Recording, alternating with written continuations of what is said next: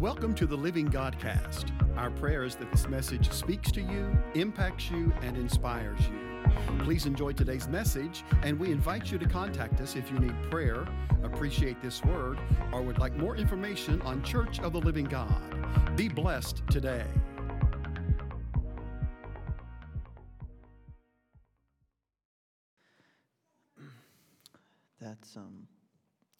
That's when the Holy Spirit makes sure that Jesus gets the praise that he's due.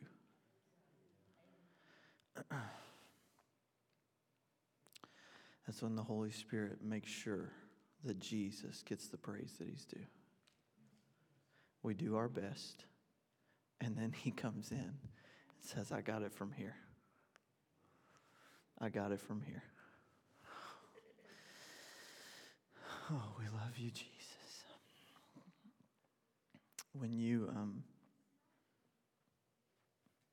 When you sing heaven's songs, the atmosphere changes. You'll notice the songs we sang tonight, they weren't testimony songs, and those are good, and those are important. Songs about what the Lord's done for me, and what the Lord's done for us, and what the Lord's done in our life. Those are good, and those are important. But something happens when the song isn't about me. When the song just says, holy, holy, holy, and the song just says, worthy, heaven just, I don't know, man, heaven just breathes on it. Heaven just seems to breathe on it. Maybe that's because that's what they sing up there. When you get to heaven, your song will not be all the things he brought you through, although that's awesome. It's going to be holy is the Lamb and worthy is the Lamb.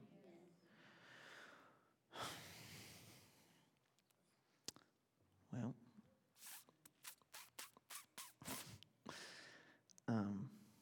okay. Let's see what we can get through, okay? The Lord's still the boss. He's still the boss. And he can still do whatever he wants, whenever he wants, okay? He is still the boss. 1 second in his glory is better than 100 hours of what I can give you. 1 second in his glory. Do you see what happens? Can I just, for a second? Do you see what happens when you linger with the Lord? Do you see what happens when you hang out for just a few minutes, when you're not in a rush to leave, when you sing it one more time or two more times or 10 more times just to see what he might do? You see what happens when you just, he is that much of a lover. He is that much of a lover that he sees the heart that says, I'll sing it twice more. Because maybe if I sing it twice more, he'll come again. He sees that heart, and he responds to it. And he responds to it. It's nothing special that we do. We just, in faith, sing the song again and say, I wonder if we go around one more time, if he'll meet us again. And here he comes in all of his glory again and again and again and again and again. My gracious. I felt like when I was praying before service tonight that the Lord was going to actually heal people during worship tonight. If you came in with some sort of ailment, physical ailment or a sickness or a disease, I would encourage you to test that thing out. It is that kind of worship that people get lost in when they get stuck looking at the face of Jesus when people get healed. Most easily. So I would encourage you, if you came in specifically, I'll just give this one specifically, I felt like there was somebody who had an issue with their right foot. I don't know if it's a broken bone that hasn't healed or a bone that was broken and healed weirdly. Is that anybody... Anybody in here? Put your hand up if that's you. Come on, don't be shy. Anybody? Don't ask me to pray for it after service.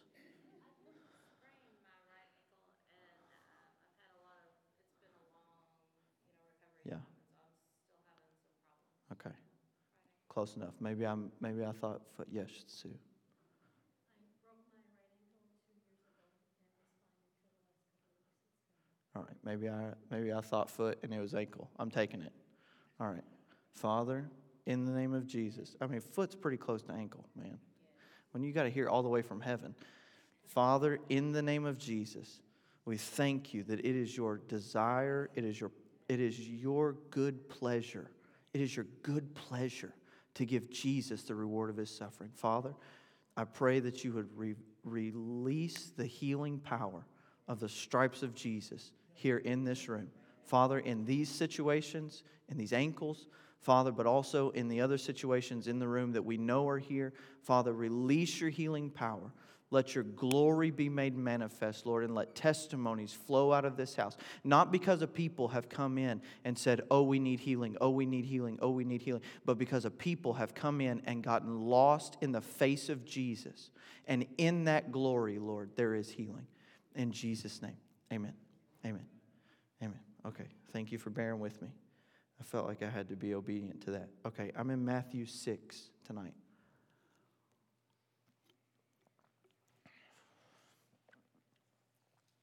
Matthew 6. I'm going to read a couple verses, and then I'm going to read several more, okay? Is that okay? Matthew 6, 22 and 23. The eye is the lamp of the body. So then, if your eye is clear, your whole body will be full of light. But if your eye is bad, your whole body will be full of darkness. So if the light that is in you is darkness, how great is the darkness. Matthew 6 is the second chapter from the Sermon on the Mount. We've just come off of Matthew 5. In Matthew 5, Jesus gives us the Beatitudes.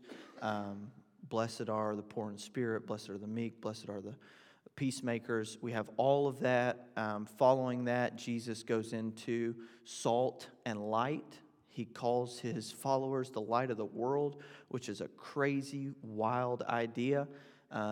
Because actually we don't see Jesus call himself the light of the world until John 8, which is chronologically well after the Sermon on the Mount would have taken place.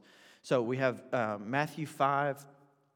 At the end of Matthew 5, we have Jesus talking about some issues dealing with the heart. So he deals with adultery, he deals with murder, but Jesus doesn't deal with these things on a surface level. He deals with a heart issue. So he says, you've heard it said, don't murder. I'm telling you, don't hate your brother, because if you hate your brother, to me, it's the same thing as murder. Why does Jesus say that? Because murder externally begins as hate internally. Does that make sense? He talks about adultery. He says, you've heard it said, don't commit adultery. I tell you, if you look at a woman with lust, you've committed adultery in your heart. Again, why? Because that begins as an internal issue that manifests itself outwardly. Jesus is never dealing with stuff on a surface level. He's always dealing with stuff at the root. Always dealing. If anybody garden in here? You know you got to kill stuff at the root, right? It doesn't work to just pick off the leaves of the weeds at the surface because it's growing back. So Jesus digs down, deals with stuff at the root. So we make it through Matthew 5, and we get to Matthew 6, okay? I'm going to read you a few verses, several verses, and I want to catch you up to where we're at because Jesus goes through basically three. He goes through three or four different things that believers will go through or do or carry out in their life, and he's setting up this kind of climactic conclusion that he's going to give, okay? So Matthew 6:1, he says, take care not to practice your righteousness in the sight of people to be noticed by them. Otherwise, you have no reward with your Father who's in heaven. Verse 2, so when you give to the poor, okay, so we talked about practicing righteousness. Now, the next three are practicing righteousness, but there's more to practicing righteousness than just these three. So that's why I break it out as a fourth section. Okay, so talked about practicing righteousness. Now he's talking about giving. When you give to the poor, Don't sound a trumpet before you, as the hypocrites do, in the synagogue and on the streets, so that they will be praised by people. Truly I say to you, they have their reward in full. But when you give to the poor, in other words, you are supposed to give to the poor. Did you know that? We are supposed to give to the poor. When you give to the poor, don't let your left hand know what your right hand is doing, so that your charitable giving will be in secret, and your Father who sees what is done in secret will reward you. Praying. Verse 5, and when you pray, you're not to be like the hypocrites, for they love to stand and pray in the synagogues and on the street corners, so that they will be seen by people. Truly I say to you, they have their reward in full. But as for you, when you pray, go into your room, close the door, pray to your Father who's in secret. Your Father who sees what's done in secret will reward you. Some translations put openly there. I'll take that. All right, skip down to verse 16, because Jesus then teaches them how to pray, right? That's the Lord's Prayer. All right, verse 16. Now he's talking about fasting. Now, whenever you fast, do not make a gloomy face as the hypocrites do. I'm probably guilty of that. For they distort their faces. I'm not good at fasting. I'm not very good at fasting. I'm very good at eating. I'm not very good at fasting, but the Lord and I are working on it.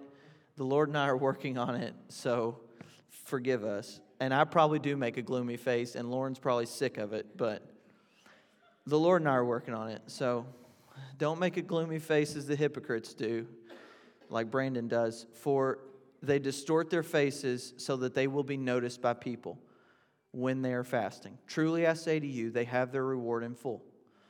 But as for you, when you fast, anoint your head, wash your face, so that your fasting will not be noticed by people, but by your Father who is in secret, and your Father who sees what's done in secret will reward you. Okay, are you alive?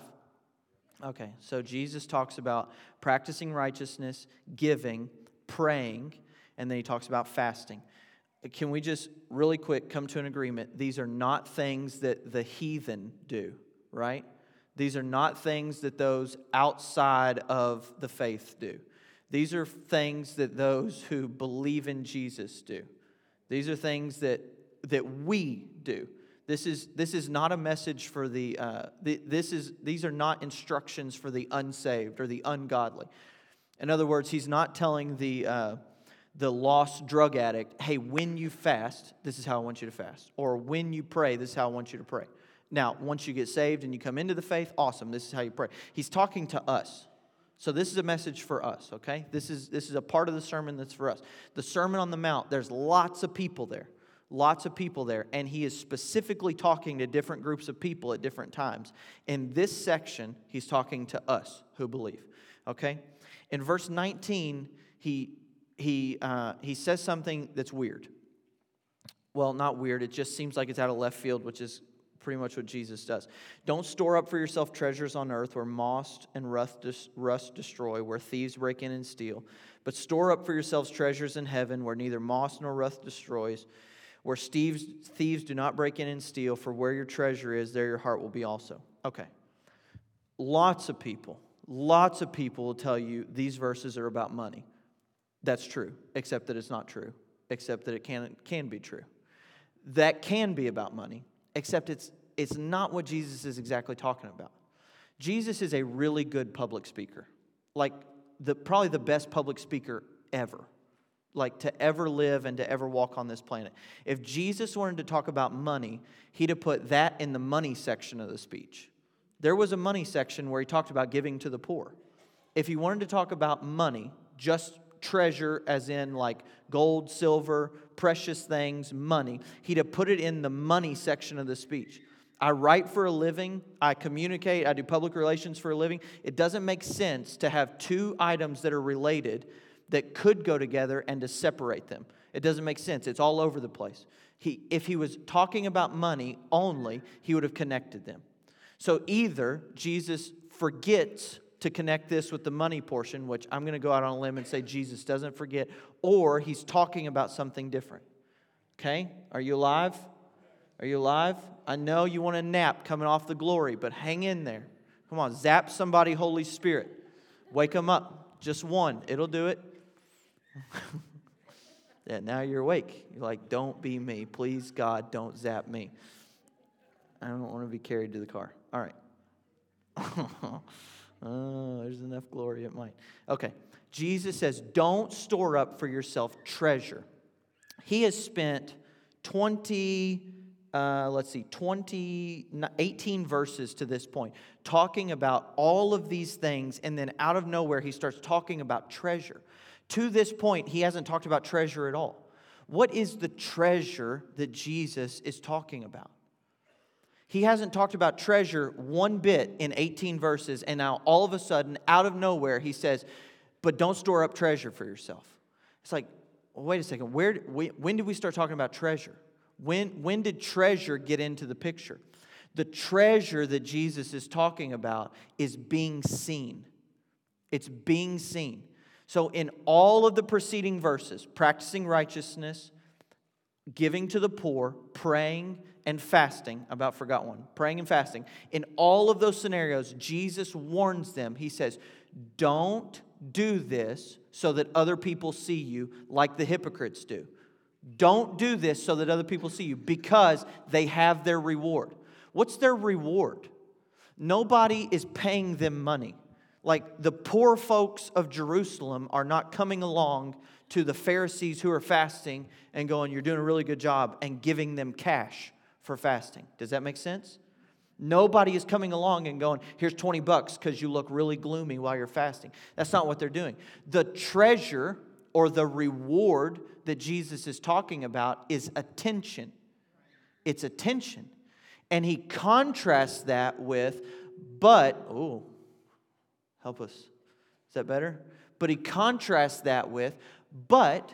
do it not so that people will see you because they have their reward, but do it so your Father will see you. Why? Because your Father will reward you. Your Father is the one who you want to reward you. Okay, so let's think about reward. If the reward from people is attention, if the reward from people here is that they give me attention for what I'm doing, then the reward of the Father is attention. Does that make sense? I'm not saying that the Father turns a blind eye to us. I'm not saying the Father's got his back turned to you. But I am saying that it is biblical that the Father has eyes that are roaming the earth, looking for those whose hearts are blameless towards Him. He's got eyes that are looking for folks who are doing His bidding on the earth. And the reward that Jesus is talking about, the treasure that I am storing up, that word for treasure, Pastor Matt taught on this maybe a few months ago. It can be a precious thing. So it's kind of a dual definition. It is a precious thing, like a jewel or a piece of gold or silver, but it's also a treasury. So I have a treasury that I am creating every time I do something, not for people to see it, but I also have treasure that's going into my treasury. What is the treasure that's going into the treasury? It is the Father paying attention to me. Maybe that doesn't blow your mind. He's the one, let me just recap for a second. He's the one who stood before there was time, space, or matter and decided, I've got a plan. I'm going to create stuff, and just spoke it, and there it was. He just spoke it, and there was everything that has ever been. This God who holds the universe in His hand and causes the earth to spin on its axis sets His eyes and His affection and His attention on me every time that I do something that is not for the view of the people around me, but is so that the Father will see me. He sets His eyes on me. He sets His eyes on me. He turns His eyes towards me. But I don't get that if I do it so that they see me. I don't get that. I have the ability to do something, hear this, I have the ability to do something in the name of the King and for the kingdom and forfeit the affection or the attention of the King. I can forfeit the attention of the King. I can give everything I own to the poor in the name of Jesus, so that they put my name in headlines and the Father says, I ain't putting my attention on it. Heaven doesn't stand up and celebrate that. The angels don't marvel at that. Jesus doesn't go wow to that.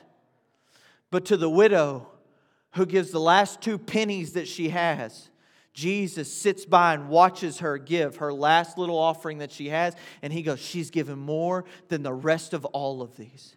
And I'm not trying to make it a money thing. I'm trying to say anything that is done in the name of the King for the kingdom, it can be done for them to see or for him to see. For them to see or for him to see. Now hang on. You can invite people to church for them to see or for him to see. You can invite people to fill the house because Pastor Matt told you to, and because you think Pastor Matt will pat you on the back and celebrate you, or you can do it because it's his heart. One of those is the right way to carry it out. The other one doesn't get heaven's applause. Here's the crazy thing. Heaven's going to take them either way. You bring them in so that Pastor Matt pats you on the back and they get saved, heaven will take them.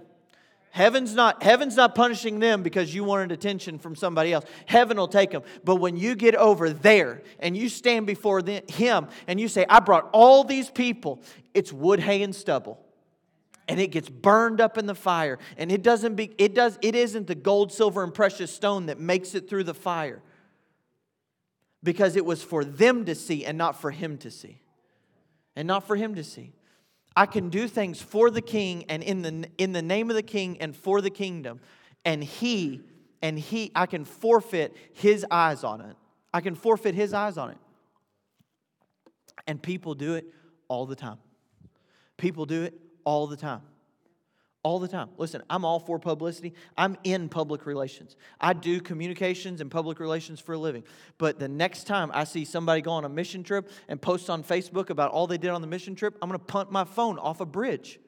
Stop posting on Facebook what you did on the mission trip. Get in the closet and shut the door and tell the Father, thank you for the opportunity to go and wash the feet of those who don't have the things that you have.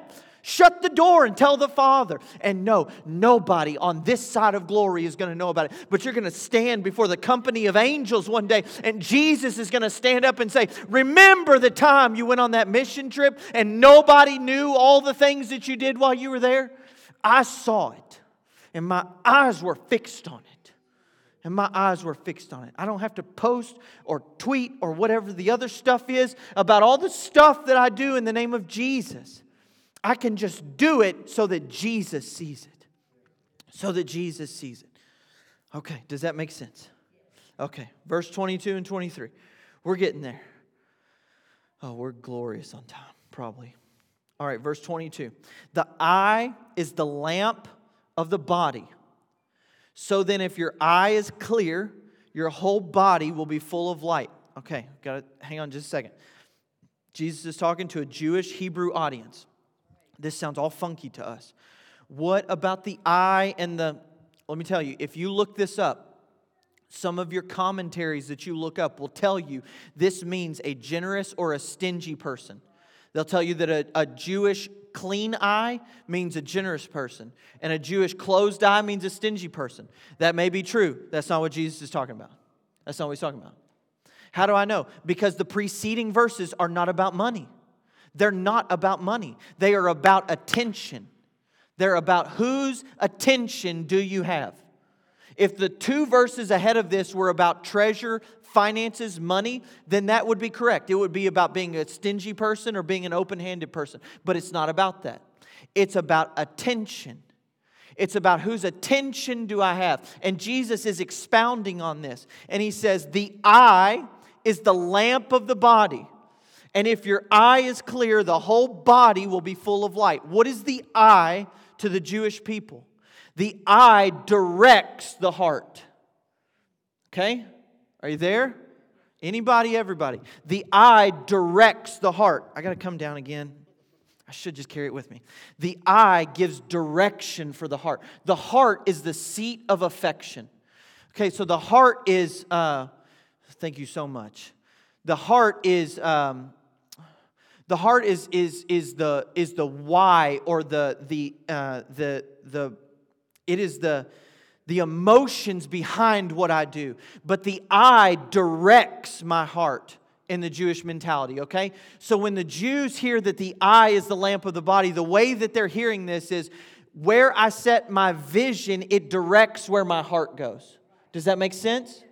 Okay, Paul doesn't talk about the eye very often. Have you noticed that?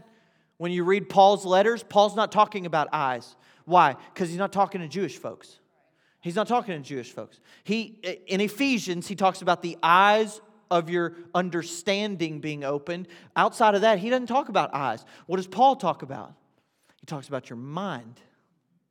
The eye to the Jew is the mind to the Greek. Okay? So if you're having trouble, because listen, some folks get onto me and they're like, I need it more practical. Here you go. Here's the practical, okay? When Hebrews says looking unto Jesus, what is it talking about? Setting your eyes on Jesus. Okay, practically, what does it mean? Setting your mind on Jesus. Setting your mind. To us, Western, we're a more Greek culture than we are Jewish culture. It is talking about setting your mind, because my mind directs where my heart goes. What I think about, what I give my attention to, what I give my thought to, it directs where my affection goes. It directs where my affection goes. And Jesus is saying, when you're doing all of these things, here's how to avoid doing it so that people see you. Make sure your eye is focused on the right thing. Okay, make sure your mind is focused on the right thing. There's only one thing that needs to be on your mind when you're doing all of these things. It is Him. It's Him. That's the only thing. That word for clear there, it's actually single. It should be translated simple or single. The NASB I love, but I don't think that's a very good translation. Most of your Bibles probably say single. Single. And that word, that word for single is actually a compound word. Okay, that means there's two words that make up one word.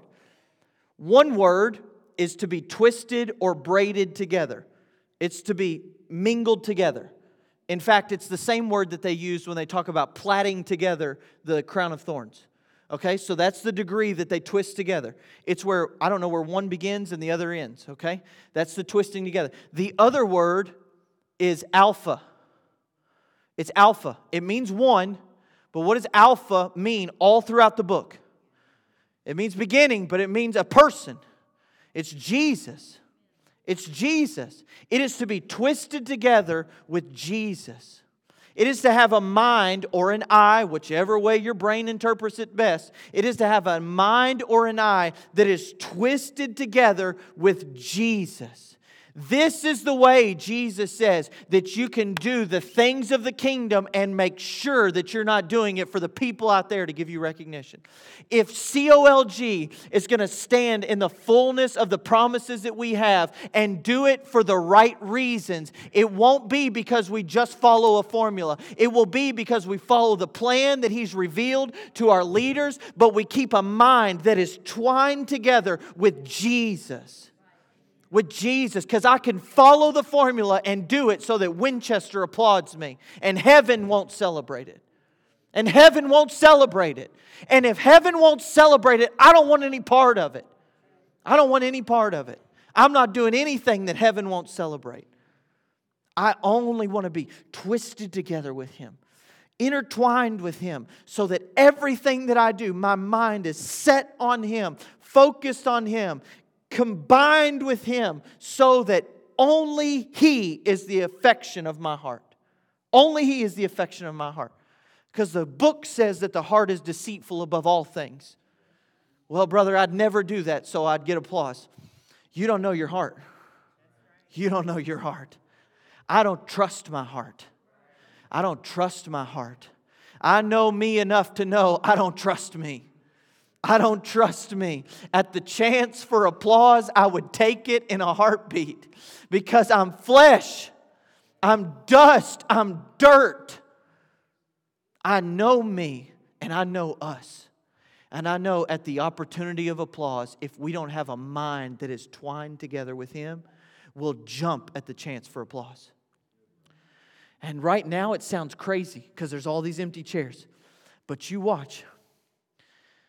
I don't want to put a year on it. You watch. Time goes by.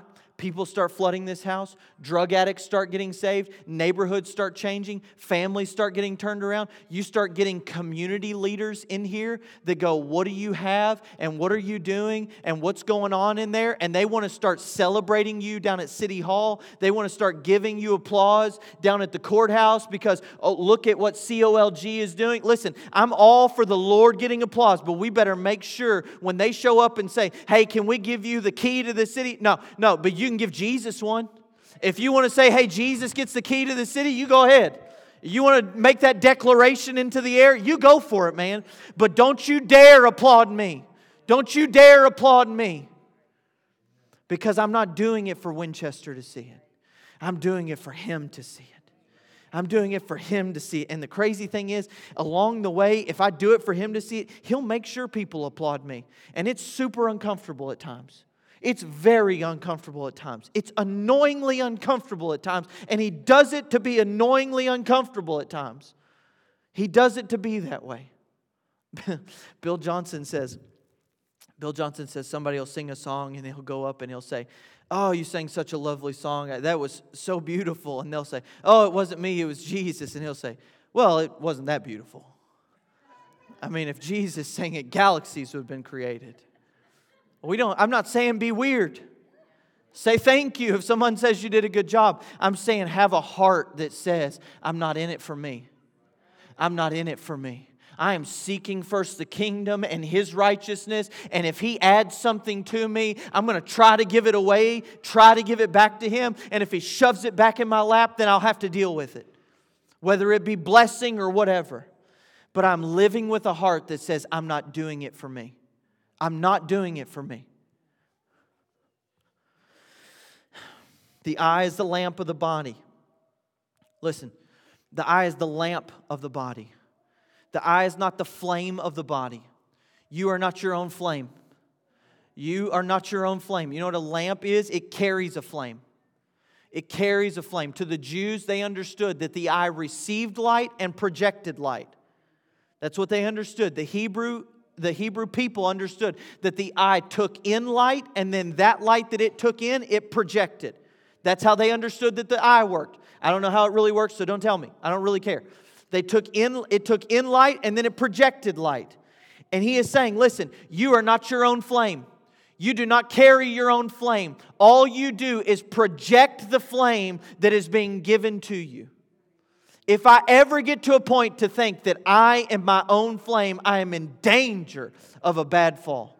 I am in danger of a bad fall. My job is to see the flame that is Christ Jesus, the intercessor of all of our faith, to see Him who is the man with eyes of fire and to reflect, take in that light and reflect that light. That's my job. My job is not to be the light in that sense. Yes, I'm supposed to be the light in the world. I can only be the light to the degree that I allow Him to shine in me and through me. I can't be the light because I pray, because I read enough scripture and memorized enough. Because He'll make sure I fall flat on my face if I think that's the case. I can only be the light if I come in humbleness, in humility, and say, Lord, I can't do it on my own, but Winchester needs you. And maybe you can shine through this earthen vessel, this jar of clay that gets to carry the treasure of heaven. Are you alive? Okay. I feel the Lord. Is He out there? Oh gosh, He's up here. He says, if your eye is clear, your whole body will be full of light. If you have a mind that is set on Jesus, your whole body is full of light. Full of light. That's wonderful news. But the bad news is there's an equal opposite. There's an equal opposite. If you have an eye that is bad or evil, some translations say, your whole body is full of darkness. Full of darkness. So you can be full of light or you can be full of darkness. That word for bad or evil, by the way, it could be translated like sick. In other words, if your eye isn't functioning the way it was meant to function, we were all all of Winchester, all of us, all of Central Kentucky, all of America, all of the world, all of humankind was meant to have an eye that was fixed on Jesus. That is the original intention. And if they don't have an eye that's fixed on Jesus, it's because there's an eye that's messed up. It's not that some folks have a bad eye that they were just born with and some folks have a good eye that they were born with. No. That's how you get messed up, jacked up theology. We were meant to have a good eye. That's the original intention. And if their eye is jacked up, I know a good physician that's still healing blind eyes and breaking them open. He says, if your eye is clear or single, your whole body will be full of light. If your eye is evil or sick, your whole body will be full of darkness. And so there's on one side, there's full of light. And on the other side, there's full of darkness. But then there's this middle ground that he gives us. He says, so, if the light that's in you is darkness, how great is the darkness? Now, hang on a second. If you're full of darkness, you can't have light in you. If you're full of light, you can't have darkness in you. Right? So this is a middle ground. Right? Do we agree? There's full of light. There's full of darkness. And then there's, if the light that is in you is darkness, how great is the darkness? What's Jesus saying? When he says, if the light that is in you is darkness, how great is the darkness? That first darkness, he's saying, if the light that is in you is darkened, it could be translated darkened. Or if the light that is in you is dimmed, how great is the darkness? What is he saying? If there is something obstructing the light that is in you, how great is the darkness? Here's the wild part. What has the authority to obstruct the light? You. John 1, verse 5 says that the darkness could not overcome the light. The darkness can't comprehend the light. It can't overcome the light. It can't shade out the light. It can't blacken out the light. It can't move the light. It can't dislodge the light. The darkness can't do anything about the light. So if the darkness can't do anything about the light, who has the ability, the authority, the power to darken and dim the light that is in me? Me. Only I have the authority to darken and dim the light that is in me. And I can choose to be full of light, I can choose to be full of darkness, or I can choose to hang out in this middle ground where I've got a light that's like, have you ever had the flashlight that's got the batteries that are like halfway going out? And you don't know it until the power goes out and your wife is asking you where the flashlight is and you're trying to both find the flashlight and the batteries before you go see Jesus. So you can be full of light, you can be full of darkness, or you can hang out in this middle ground somewhere where your flashlight batteries are flickering on and off. And some days it is glorious and it looks good and it looks wonderful because the kids were in a good mood this morning. And man, me and the wife were really getting along. Me and the husband were really getting along. And man, nothing's broke at home. The refrigerator's running and the cars are great and nothing needs fixed. It's glorious. The light is shining wonderful. And then there are other days where, man, it looks pretty dark. Because we got to get an oil change and the kids are fussing and fighting. And I don't know, we're disagreeing on how we're going to pay some bills and work on some debt. And so one day it's bright and one day it's dark. And one day it's bright and one day it's dark. And one day it's kind of in between. And this is how we live here in this middle ground. When Jesus says there is an option that is not here in the middle ground. It is way over here that is full of light. Full of light. You know what that word full means? Full. It means full. There's your breakdown for today. It means full. You can be full of light. You can be full of light. You don't have to hang out in the middle ground somewhere and wonder if this is going to be a good week or a good day or a good meeting. You don't have to hang out in the middle ground somewhere. And the glorious part about it, Jesus did not say that here in the middle ground that getting out of the middle ground is found by doing all this religious stuff. He said, you get over there by fixing your mind on me. By fixing your mind on me. He didn't say fast and pray and don't eat for 40 days and then you'll be full of light. He said, set your mind on me. Set your mind on me. And that's how you live a life that's full of light. That's how you live a life that's full of light. That's how you walk into meetings where there's a million things going on and yet somehow you have light that is burning a hole through your clothes, because all the while you're listening to all this stuff in the back of your mind somewhere, all you can think about is, man, Jesus is wonderful. Yes, I'm going to get that paper over to you, but gosh, Jesus is glorious. Jesus is beautiful. And man, I want to do this assignment for my boss so that Jesus is glorified. And you start living a life where light is flowing out of your being. And you're inviting people to church, not because your pastor's told you to, but because it's on his heart. It's on his heart. That's what Sister Hall talked about this morning. Did you know if you stare at Jesus long enough, you'll start looking at the things he's looking at? You ever had a conversation with somebody and their eyes start wandering? It's the first thing you do. What are you looking at? And you start looking. If you look at the face of Jesus long enough and he starts looking at the brokenness around you, you can't help but turn your head and see the brokenness. The lie is, if you fall in love with Jesus, you'll forget about the brokenness around you. That's a lie from the pit of hell. If you fall in love with Jesus, you'll fall in love with what Jesus loves. You'll fall in love with what Jesus loves. And you'll live a life where you're not just doing the religious stuff because it's the right thing to do. You're not just going through the motions because this is what church would want me to do, because this is what the book would want me to do, but you're doing the stuff because your eyes and your mind are fixed on him and your heart is burning for him, and you can't help but live that way. You can't help but go pray when you're in love with Jesus. If you've got problems, I don't know why I'm going here. If you've got problems praying, fall more in love with Jesus. You won't have problems finding time to pray if you're in love with Jesus. You'll skip lunch, you'll skip dinner, you'll skip snacks, you'll skip meetings probably. Don't do that, but you'll probably try. If you fall in love with Jesus, you won't have problems finding time to pray. If I was more in love with Jesus, I probably wouldn't have such a big issue fasting. We're working on it. We're working on it. Help us, Lord. Help me, Lord. Oh, God. Full of light. So if the light that's in you is darkness, how great is the darkness? Verse 24, no one can serve two masters, for either he will hate the one and love the other. I'm almost done, I promise. Or he will be devoted to the one and despise the other. You cannot serve God and wealth. That word for wealth is mammon. It's not wealth.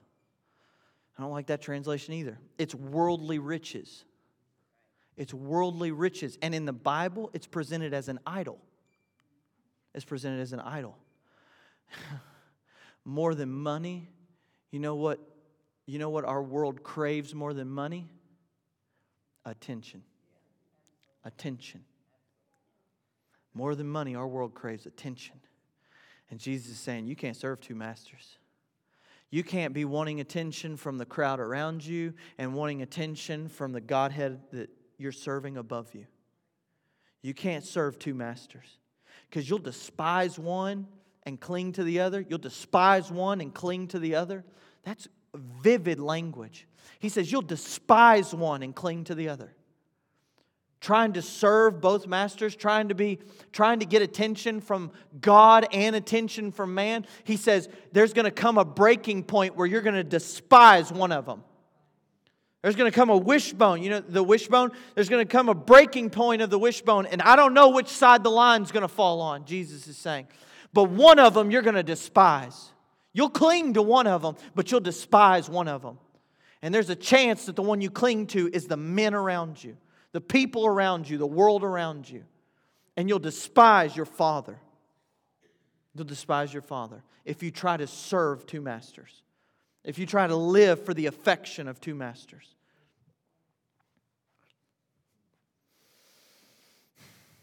He'll be devoted to one and despise the other. Hate the one, love the other. That's vivid language. He says you'll hate one and love the other. He doesn't mean you'll hate the people around you. That's not what he's saying. He's saying you'll hate the idea of living for their attention. You'll hate the one and love the other. Be devoted to the one and despise the other. You cannot serve God and wealth. Cannot serve God and wealth. Church, we cannot see Winchester saved, trying to do it so that Winchester will applaud. We cannot see Winchester saved, trying to do it so that Winchester will applaud. And I'm not saying your leadership feels that way. I'm not saying that way at all. I'm saying we have to be careful because I know their heart in this. But it's easy. It's easy when we get people flooding in the door. It's easy when things start rolling. It's easy when the music's blasting and people are celebrating and we're rejoicing over salvations and families are being changed and necks are being hugged and people are saying thank you. It's easy to go, oh man, the people of Winchester are really happy with our church. It's really easy to do that. But your leadership has heard from heaven. Not because they want Winchester to be happy, because they want the Father to be happy. Because they want the Father to be happy. And we have to be a people that say, we're going to follow their leadership. Not because we want Winchester to be happy, because we want the Father to be happy. We want the Father to be happy. All right, stand with me.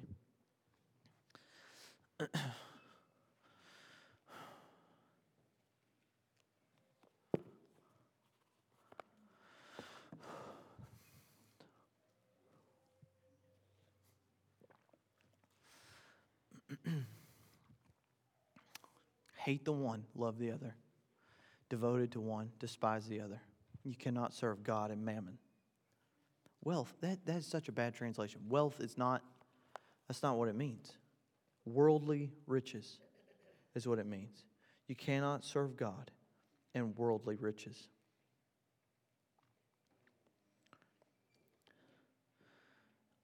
John 15 verse 5 says, I'm the vine and you are the branches.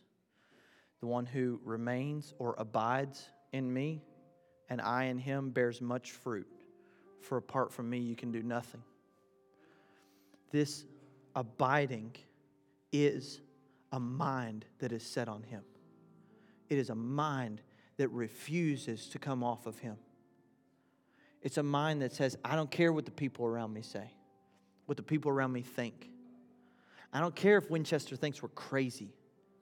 Because we're giving room to the gospel.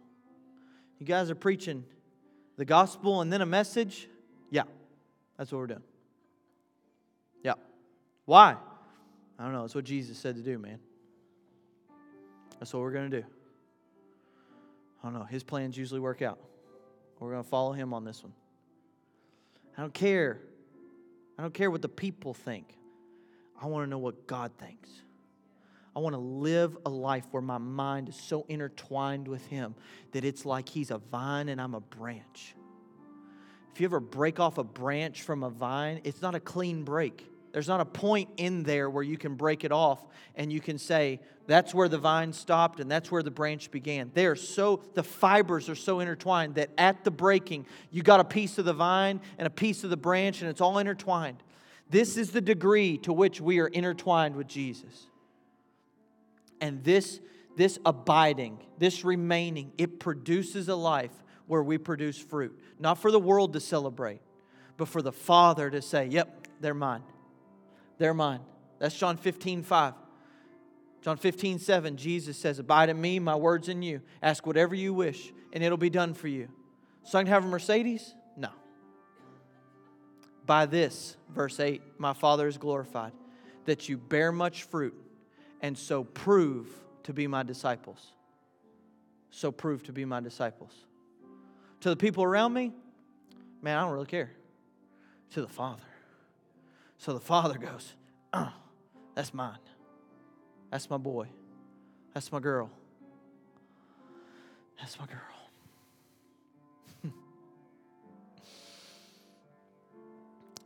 It's not giving up on bearing fruit. It's the only way to actually bear fruit.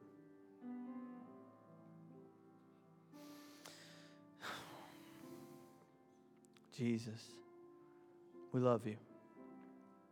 We thank you that you love us enough to warn us that we can do things for the King and in for the sake of the kingdom and still not get heaven's applause. But Lord, you love us enough to say that if we would set our eyes, set our mind, set our attention, our affection on you, that we would live a life that is full of light. That we would live a life where we bear much fruit. Father, not so the world would celebrate us.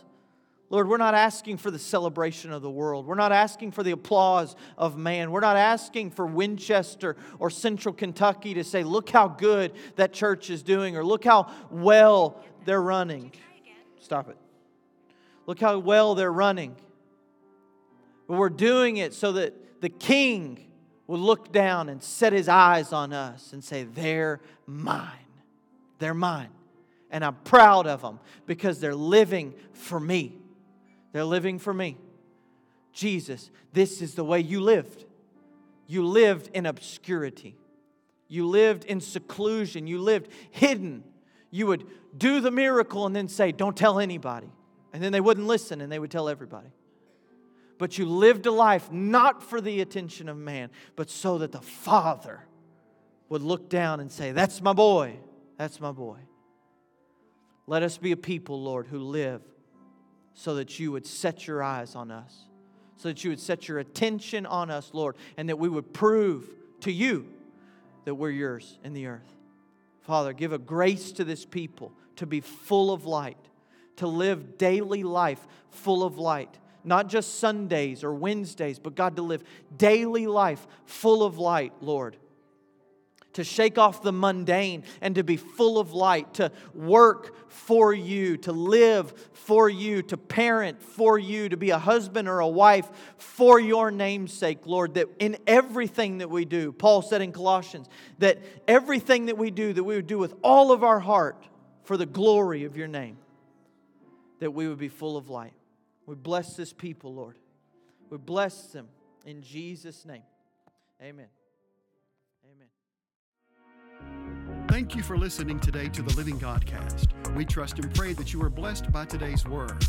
If you would like to contact us for prayer or for more information about Church of the Living God, please visit our Facebook page at WinCityCOLG or give us a call at 859-745-1865.